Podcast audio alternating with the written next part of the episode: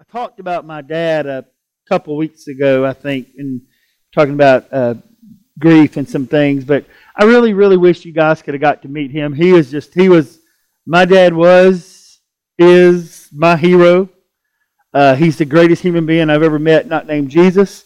Um, I'm a little partial, and you may have a different opinion about yours, and if you do, that's great. My dad was the fourth of eight kids, born to Alma and Ollie Aiken. And uh, my dad, though he was in the middle, he was the family leader. He was the family leader for his older siblings and for his younger siblings, and everyone took their cues from him. It's just that's just that's how it worked. Um, when he was in high school, uh, my granddad got sick and couldn't work, and it was really bad, and he almost he almost died, and he couldn't work. And my grandmother had my uh, two of the kids were still at the house at that point in time, and uh, three of the kids, excuse me, were at the house at that time. And so my dad quit, dropped out of school, got a job, and he supported his family. And he helped raise his young, two younger sisters and younger brother. Uh, my uncle Larry, who died a few years ago, um, would tell anyone who would listen that, as far as he was concerned, the greatest human being he's ever met was my dad. Uh, I remember when we were kids, my, my dad would pick my brother and I up from school, and we would drive to this little community high school, uh, and like of the old K through 12 building. And we would pick up my uncle and my aunt and take them to my grandmother's house, and then we would go home. And we did that every day for the longest time.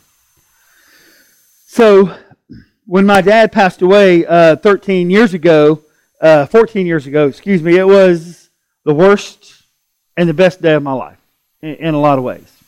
My dad was my hero, and I'll bet you that there are other people here that have a story like that when you talk about your dad. Your dad may be your hero. Your dad may be a role model. Your dad may have been present in your life. Your dad may have been an inspiration in your life. And that's great. And so when we talk about God as a heavenly father, for those of us who were raised by great dads, it's really easy for us to talk about that. And it's easy for us to kind of picture that and understand that and wrap our heads around the fact that God is a heavenly father. But what some of us have a hard time understanding is the other side. Someone who was raised in a horrible home. Someone who was raised by a dad who was absent or abusive or who just abandoned their family. For people in those circumstances, sometimes when you talk about God as a heavenly father, their attitude is, my dad wasn't so great, I'm not really signing up for another one. And so there's this disconnect. So sometimes I think some of us don't understand that for some people, when you talk about God as a heavenly father, that, that creates problems for them because of their dad. And but I'm here to tell you, it doesn't matter if your dad was the best or your dad was the worst. There is one father we all need, and that is God. And so tonight we're going to talk about God the Heavenly Father, but I want to remind you of where we've been. Um, last, we started this series last week. We talked about the fact that God has a name. The Bible uses it 7,000 times, and it is what the, we would refer to it as Yahweh. Uh, in the original language, it's four vowels, but it's, it's, it's that. It's a sound of breathing. You didn't say the name out loud. Yahweh is also I am. And so in your Bible, when you see the word Lord in all caps, that's Yahweh.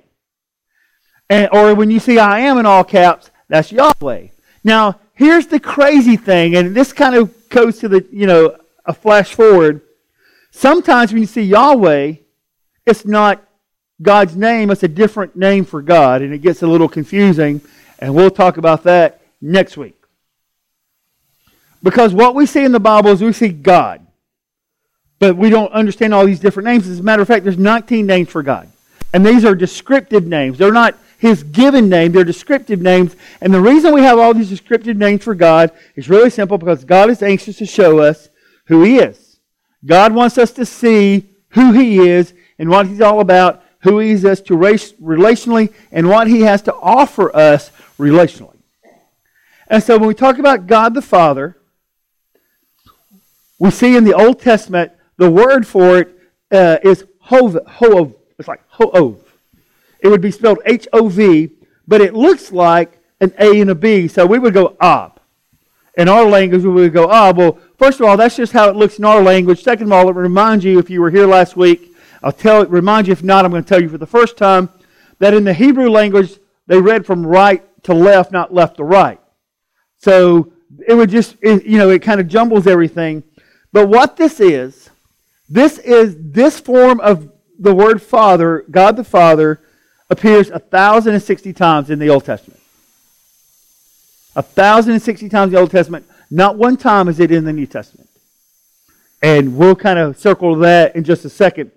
It is the it, this would be like in our culture, this would be like the formal name for God. And Hebrews were really formal with God. I mean, if they weren't going to say his name out loud, they're really formal. So imagine if you've ever if you saw the movie Mary Poppins, or if you were like me and you got drugged to Mary Poppins Returns on vacation, which my wife's not here, I'll tell you it was actually pretty good. I don't ever tell her that to her face, but it was pretty good. But in those movies like that, there's this nanny, and they always refer to their kids as father, father this, father that. The relationship is very, very formal. And so, what this represents is a formal relationship between God and man. Okay? This is what it says in Psalms. It says this that that he's that the father to the fatherless, defender of the widows, this is God whose dwelling is holy. Father to the fatherless, defender of widows. And what that means is that God is here for you. No matter what's going on in your life, no matter where you've been, no matter what's happening, no matter how awesome your dad was. And my dad was awesome. But I have a roommate from college whose dad was terrible, and that doesn't do it justice for how awful of a human being he was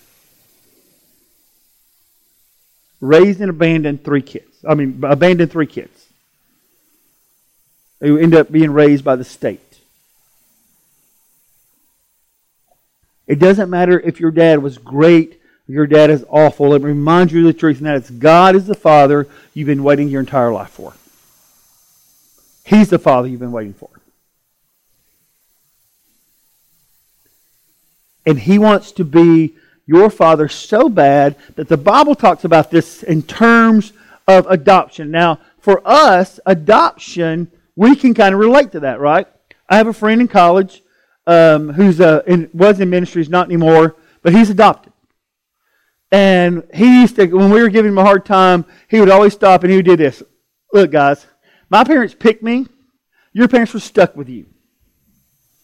And, and so and so, but there's some truth to that to some degree. It's not exactly true, but the idea is that when you're adopted, you're adopted because you weren't born into the family. And what we need to understand is that while God loves us unconditionally, loves us for who we are, loves us where we are, um, loves you more than he can ever love you, cannot love you less than he loves you right now, no matter what you've done, we were not born into his family. We weren't naturally born. I was born in Aiken. I was born into the family. My kids were born into the family. Riley Jane was born into her family, and you're born in Aiken. They weren't adopted. When you're adopted, this is the picture, and this is what it looks like. When someone is adopted, they're chosen. It means of all the people who are available, I pick you. I choose you. I've got a friend, um, we have friends who adopted a, a, baby from China, and, and I've known her her whole life. And she's in, she's in sixth grade now. And she's this Chinese girl that, that you never know is from China now, other than the way she looks, because she's got the worst southern drawl in the world. But she would tell you that she's special because she was picked. There's something to this idea of adoption because we're chosen. Being chosen adds value to your life. And here's the best thing when we are adopted, when we're chosen, the need to be rejected goes away because you can't reject people that are chosen. And so, for people who, who deal with guilt and shame and rejection, who are Christians, and if that's you or someone you know, the message is really simple. That should, you don't have to worry about that because God's chosen you. And chosen people are special. And you have value because God picked you. What it reveals is this when we're adopted by God, it reveals the truth about us that we were not abandoned, that we are chosen, valued, and loved. When you're adopted, it reveals the truth. And if you're a Christian, you are adopted. You are born in the family. God chose you. And here's how God chose you He sent Jesus into the world to die for us. And He chose you. You're not abandoned. You have value. You're loved. You're special. Because you were picked. Because Jesus gave his life for you and he gave his life for me. Now, the role of a father, we kind of get, for some of us, we really get it, okay? And, and so I want to reveal to you something that's true about this God the Father. And, the, and there's two things I want to talk to you about. The first thing is this that God the Father sometimes shows tough love. Sometimes he shows tough love. This is what we see in Isaiah. It says, And yet, O Lord, you are our Father. We are the clay. You are the potter. We are all formed by your hand. Proverbs 13. Very familiar to parents. Those who spare the rod of discipline hate their children. Those who love their children care enough to discipline them. Let me read that again. And let it sink in. Those who spare the rod of discipline hate their children. Those who let their kids do what they want, when they want, with who they want, hate their kids. Those who love their children care enough to discipline them. We're not talking about abuse. We're not talking about excessive. We're talking about godly, righteous discipline. And my question is Is there some areas in your life where you feel like God is trying to discipline you? Are there some things going in your life where you feel like He's trying to get your attention, where He's showing you some tough love right now? We don't always like tough love. You know, I always, I used to think before we had kids, Crystal and I had this grand plan. We got married. We said, we're going to wait five years to have kids. And we made it just about the five years on the, on the nose. So we get married, we have, uh, and then we finally have kids. And I always said, you know, the hardest thing to do as a parent is to be discipline my kids. And this is what I found out. Discipline your kids is easy. Now, if you don't can't relate to that, that's okay. But for me, discipline my kids was easy. Following through on discipline was really hard. Following through is really hard. I remember when it, one of those moments, Alec was 16, and I don't remember what he did, but I took his car keys away. Now, my son was a three sport athlete in high school which meant there was never a season he wasn't doing something. He ran cross country, he went to wrestling, he went to soccer. And I don't remember if it was wrestling season or soccer season, but it was one of those two seasons. And I took the car keys, we took the car keys away, and it's not fair. And that's, you know, our kids, it's not fair. And I said, talk to Adam and Eve. Hadn't been fair since they got kicked out of the garden. Well, they're not around, then just accept it.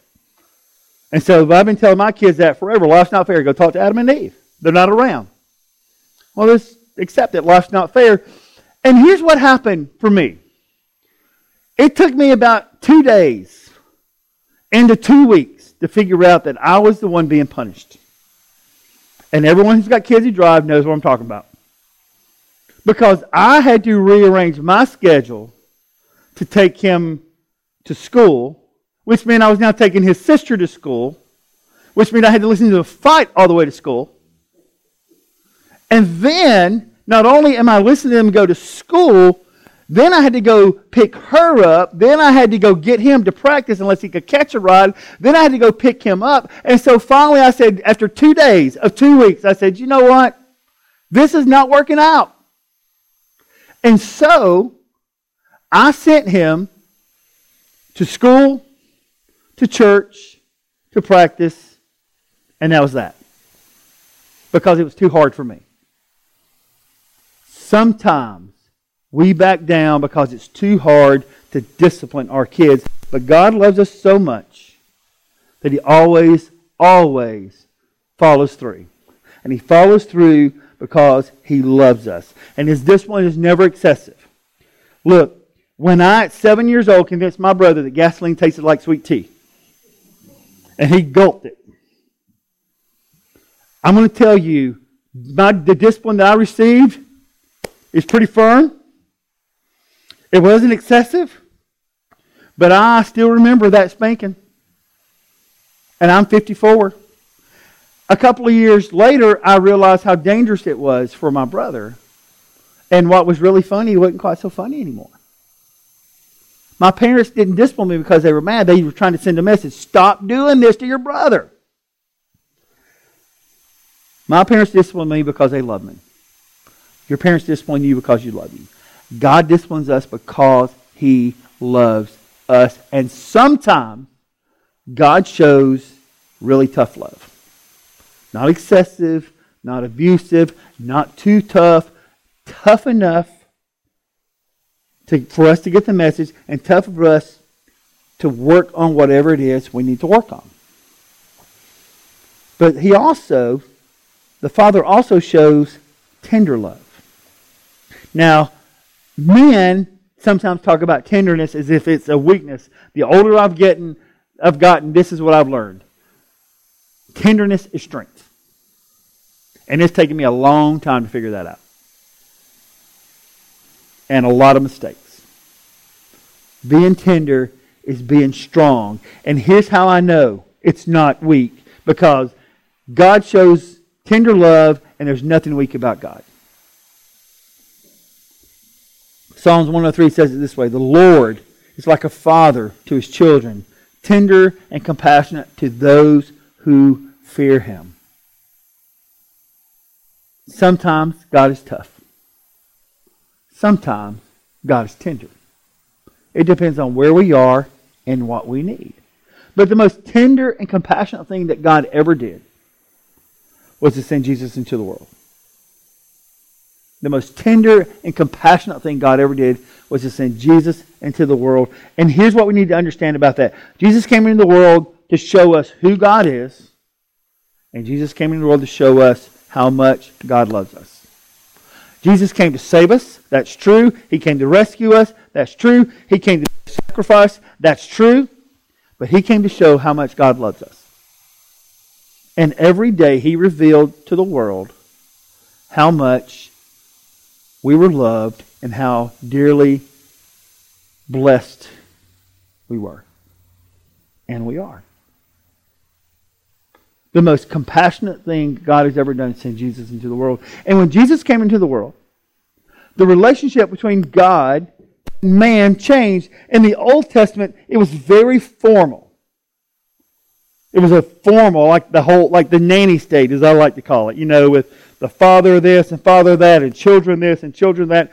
But when Jesus came along, the relationship between God and man changed.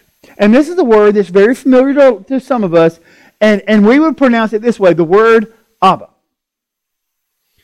Abba appears only three times in the entire Bible. In that, in that word. Three times. The word Abba expresses the most personal relationship and picture of the Father. If, if you want to understand it, think of it this way. When my daughter was, was little, and I would come home from work or wherever it was, especially if I'd been out of town traveling for youth stuff or, or whatever, I was speaking somewhere. When I would come home, my daughter would make a beeline through the house, Daddy, Daddy, Daddy, Daddy, Daddy, and just and she would give me this big monstrous bear hug. That is what we're talking about here. So if you want to know the word in our culture that most closely relates that, it's the word daddy. And so I used to have fun with this. You know that y'all remember that old phrase, and well, some of you will remember, some of you have, may not know what I'm talking about, where people are going going like, "Hey, who's your daddy? Who's your daddy?" Well, I, uh, a friend of mine started going, "God." What? God's my daddy. Who's yours? What? You know, just kind of messing with people. This really freaks people out. This, this expression of God freaks people out. But God's desire is that we have a personal relationship. Deeply personal.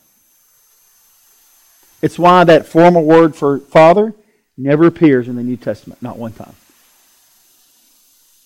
Three times. Here they are. Here's the first. Well, not in order, but here's the one I'm going to read you.